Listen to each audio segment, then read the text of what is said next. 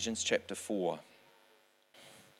As a prisoner of the Lord, I plead with you to walk wholly in a way that is suitable to your high rank, given to you in your divine calling. With tender humility and quiet patience, always demonstrate gentleness and generous uh, and generous love toward one another, especially towards those who may try your patience.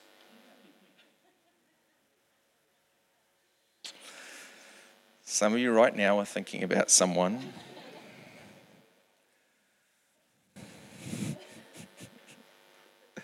Always gen- demonstrate gentleness and generous love towards one another, especially those who may try your patience. Be faithful to guard the sweet harmony of the Holy Spirit among you in the bonds of peace. Being one body and one spirit, you were all called in called Sheesh. You were all called into the same glorious hope of divine destiny. I'm not sure what accent that one came from. For the Lord is the Lord God is one, and so are we, for we share in one faith, one baptism, and one Father. And he is the perfect Father who leads us all walks, works, oh my goodness, works through us all and lives in us all. Verse 7 And he has generously given each one of us supernatural grace according to the size of the gift of Christ. I'm not sure about you, but the gift of Christ is immeasurable which implies that the grace that He has given you is immeasurable the supernatural grace. And this is why he says, verse 8, He ascends into the heavenly heights, taking his many captured ones with him, and gifts were given to men. He ascended means that he returned to heaven after he had first descended from the heights of heaven, even to the lower regions, namely the earth.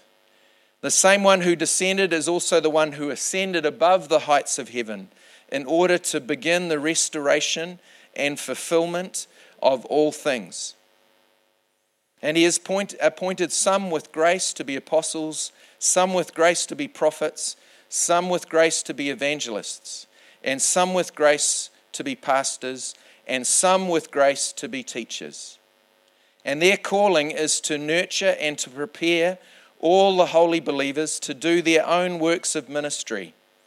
And as they do this, they will enlarge and build up the body of Christ. These grace ministries will function until we all attain oneness into the faith, until we all experience the fullness of what it means to know the Son of God, and finally we become one into a perfect man with the full dimensions of spiritual maturity and fully developed into the abundance of Christ.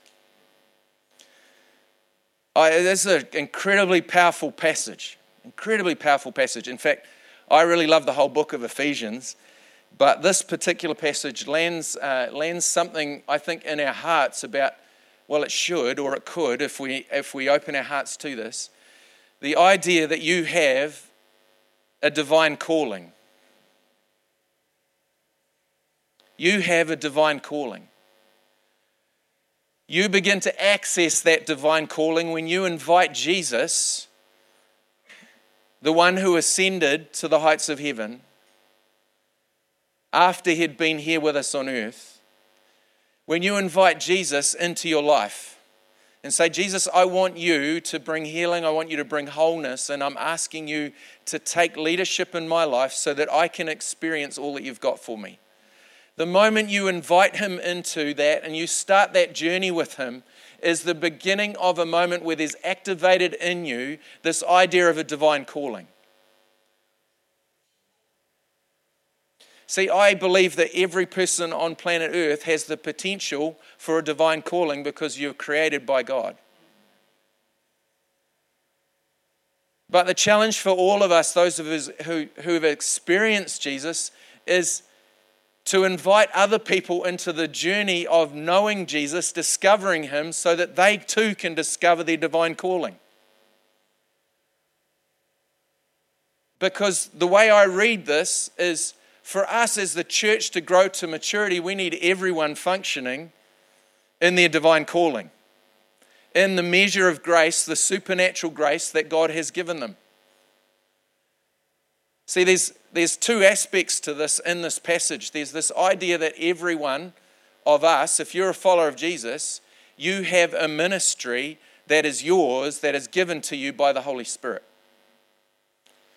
I have a personal belief, and I think you can defend it in Scripture, and this passage is probably the primary one, is that every saint, every person who is a believer in Jesus, is a minister of the gospel of Jesus Christ, of the good news of Jesus Christ. You don't need a title, you don't need a position. Just because you are a follower of Jesus, it is a high calling, as Paul puts in here in verse 1. You have a high rank.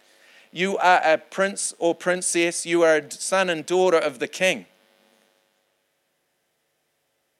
Straight away, that puts you at the highest rank. You have an inheritance and you have a calling to flow from the king into this world the kingdom of God. You're called to, you're called to ministry, every single one of you.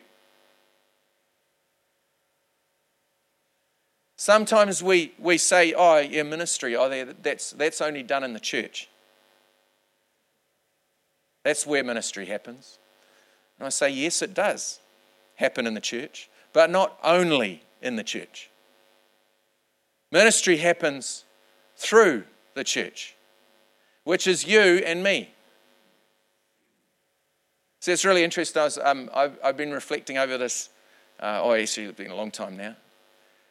There's this, this weird, weird thing that goes on in our heads where we, we have this idea of this amorphous entity called the church. And we go, oh, I wish the church would do this. Or I wish the church would do that. Somewhere subtly, we've bought into this idea that the church is something that doesn't include me or you. Right? But the definition of church, if you want to read the Bible, is it's every follower of Jesus is the church. We are the church. We are the body of Christ. So if you want to say at any point, the church, I wish we were doing this, or the church doesn't do this, or the church hurt me, Actually, all you're saying is you're those things. Because you're the church. It's not the elders, it's not the pastors, it's not the staff. You are. We just happen to have some structure and some legal obligations and some organization stuff that happens, but that's not the church. The church is you. The church is people. The church is ministers of the Spirit of Jesus. That's all of us. So we can minister. Some of us are called to minister. Our primary ministry is in the church. But the majority, let's just say, I, I, stats say probably about, and this is a really generous thing, about 10% of believers, their primary ministry is within the body of Christ. The rest of the 90%, your primary ministry is outside of the body of Christ. So that means if you look around in this room, we've got about 130, 140 people here.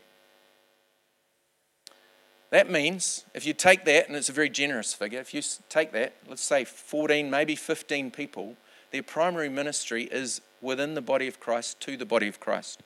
The rest of us our primary ministry is out there.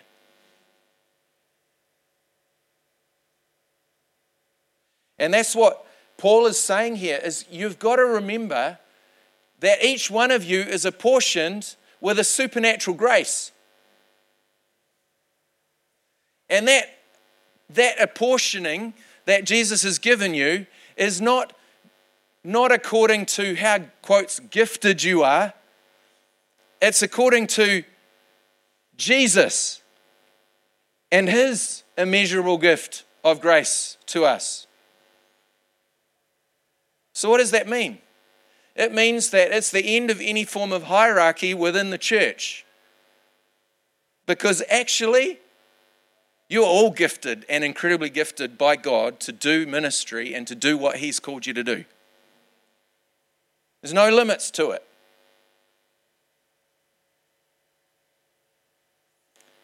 And we need to get that into our hearts. It's according to the size of the gift of Christ.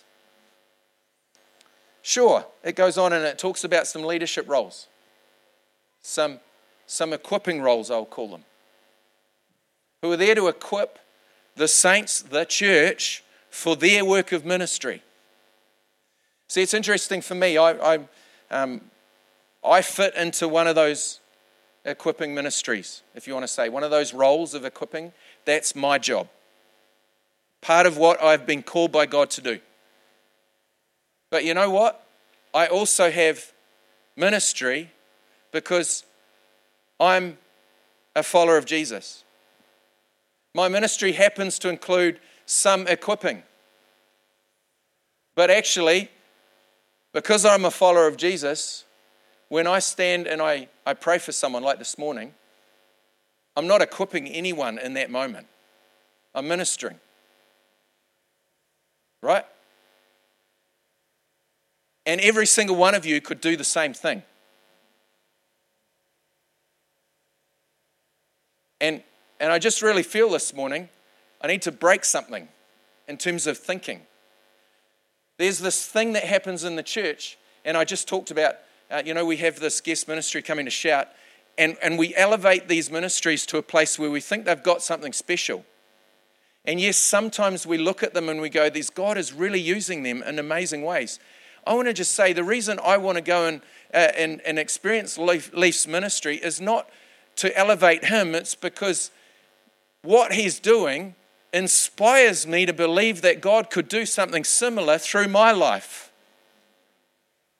He's got nothing special all he's done is he said yes to the spirit and the grace that God has placed on his life. And he said to yes to it probably in a greater degree than I have. Because he's willing to literally put his life at risk to pursue the cause and the ministry that God has given him.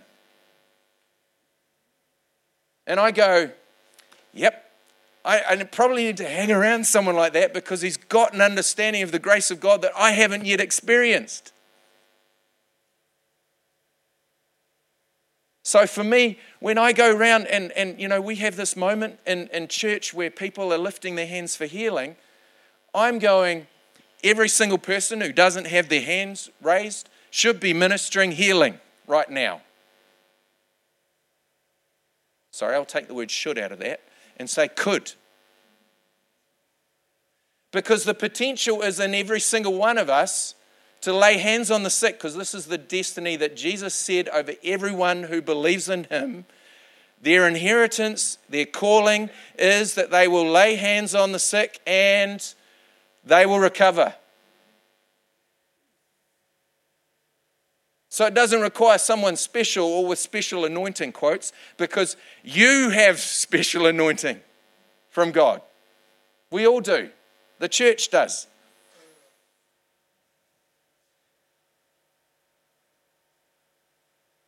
And I want to encourage us and inspire us this morning. You have a divine calling.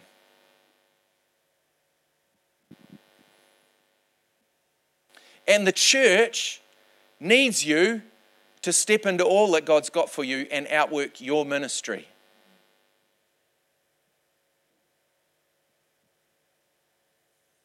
It's gone quite quiet.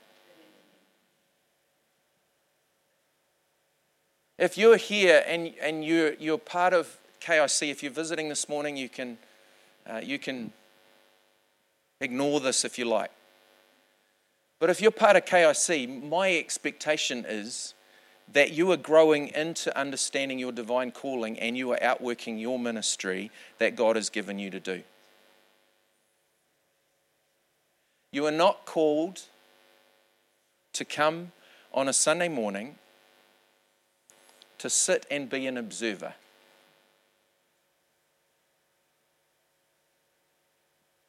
Some of you right now are probably going, Well, I'm not coming back to this church again.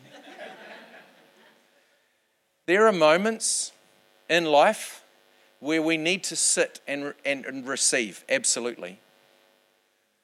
But if you stay sitting and receiving, all you become is a stagnant swamp that stinks and no one wants to go around.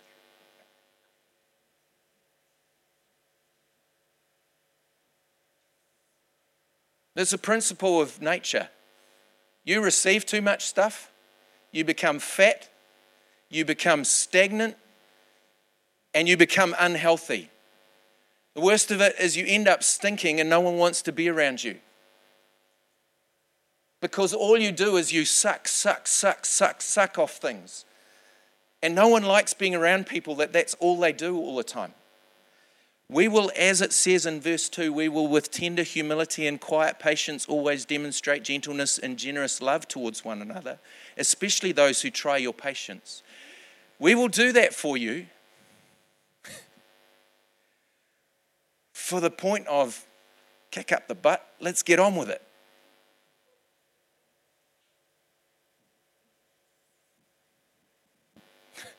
Am I being gentle enough? It's always an invitation of God. Is receive, absolutely receive. Keep receiving because ministry, when there's a flow out, you need to receive. But if you're still receiving and you're not ministering and you're not letting it flow out, then I want to challenge you that the end result of that is you will become unhealthy and sick.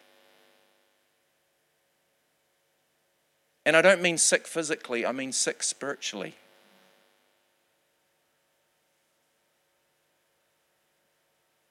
And I don't think the church is called to be that. The church is called to be healthy, to be thriving, to be vibrant, to be full of life, to have something to offer the world around us because we've realized that the gift that God has given us through Christ is so generous and so immense that it is, it is our responsibility to not hold on to that, but to shed it, to, to spread it, to give it to other people because it is so, it's too big for me on myself to contain. And for us to change the world, we need every single follower of Jesus to be receiving and giving. To be saying, God, I want more of your love. I need more of your love. I need to understand more of your love, but I need to release more of it to people around me to step into the ministry that God's given us. Because we are all ministers of the Spirit of God. Let's pray. God, I thank you for your, uh, your presence here today. I thank you for the healings that we have seen this morning and that we will see out of that moment where we stepped into the prophetic, uh, the prophetic environment of healing. And God, I just continue to pray for those who haven't yet experienced the fullness of their healing, God, that you would release that and release that and release that and release that in Jesus' name. And Father, I break every affliction. I break every sickness. I break every illness. I break every cancer and its power over the bodies of people in this church. And I declare that today is the end of those things and the beginning of full freedom and healing in Jesus' name. God, may we all rise to understand the inheritance we have as, as followers of Jesus, as people who believe that Jesus, you are the King of Kings and the Lord of Lords that we would realize the anointing that flows and is available to us to minister everything that you ministered. That there's no limits for us. But that as we walk into our areas of influence in the world, whether it be a mum looking after kids, whether it be a teacher, whether it be a businessman, whether it be someone who runs a cafe, whether it be someone who's studying and is a student, Lord, when we walk into those moments, that your anointing is there to, to minister life to those around us. To bring hope to those around us, to bring joy to those around us, to bring encouragement to those around us, to minister healing when we need to into those around us. God, stir us that we are not we are not less in the kingdom of God. We are all sons and daughters of the King.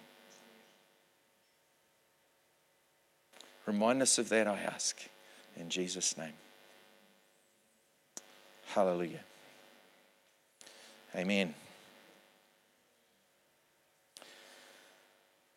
Well, that was the first part of my message. I've got another second part next week, and maybe a third and a fourth part. We'll just see how it goes. Um, but thank you for being here this morning. I, you know, I, um, every time I, I wake up in the morning on a Sunday in particular, one of the first thoughts I have sometimes is anyone else to is, is, is anyone else to show up? I'm just being vulnerable with you. And I go and, and, and in my heart I go, uh, when that thought comes in, I just go, nah, we're going to have a full house today. Because people want to come into the presence of God and to gather together. And in my imagination, I counteract that thought and I picture a place that's full and it's pumping, where people are getting saved, where people are choosing to follow Jesus, where people are responding to the healing power of God, and people are stepping into all that they've got, that God's got for them. And so when you come on a Sunday morning, I do not take that moment lightly.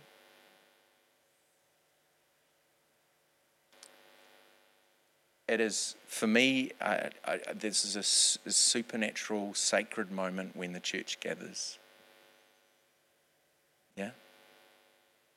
And I, I don't take that for granted. I think this is, it's not the only expression of church, but I think it's an incredibly important expression of church because there is something that happens in this environment that enables us and empowers us and inspires us for what can be the rest of the week.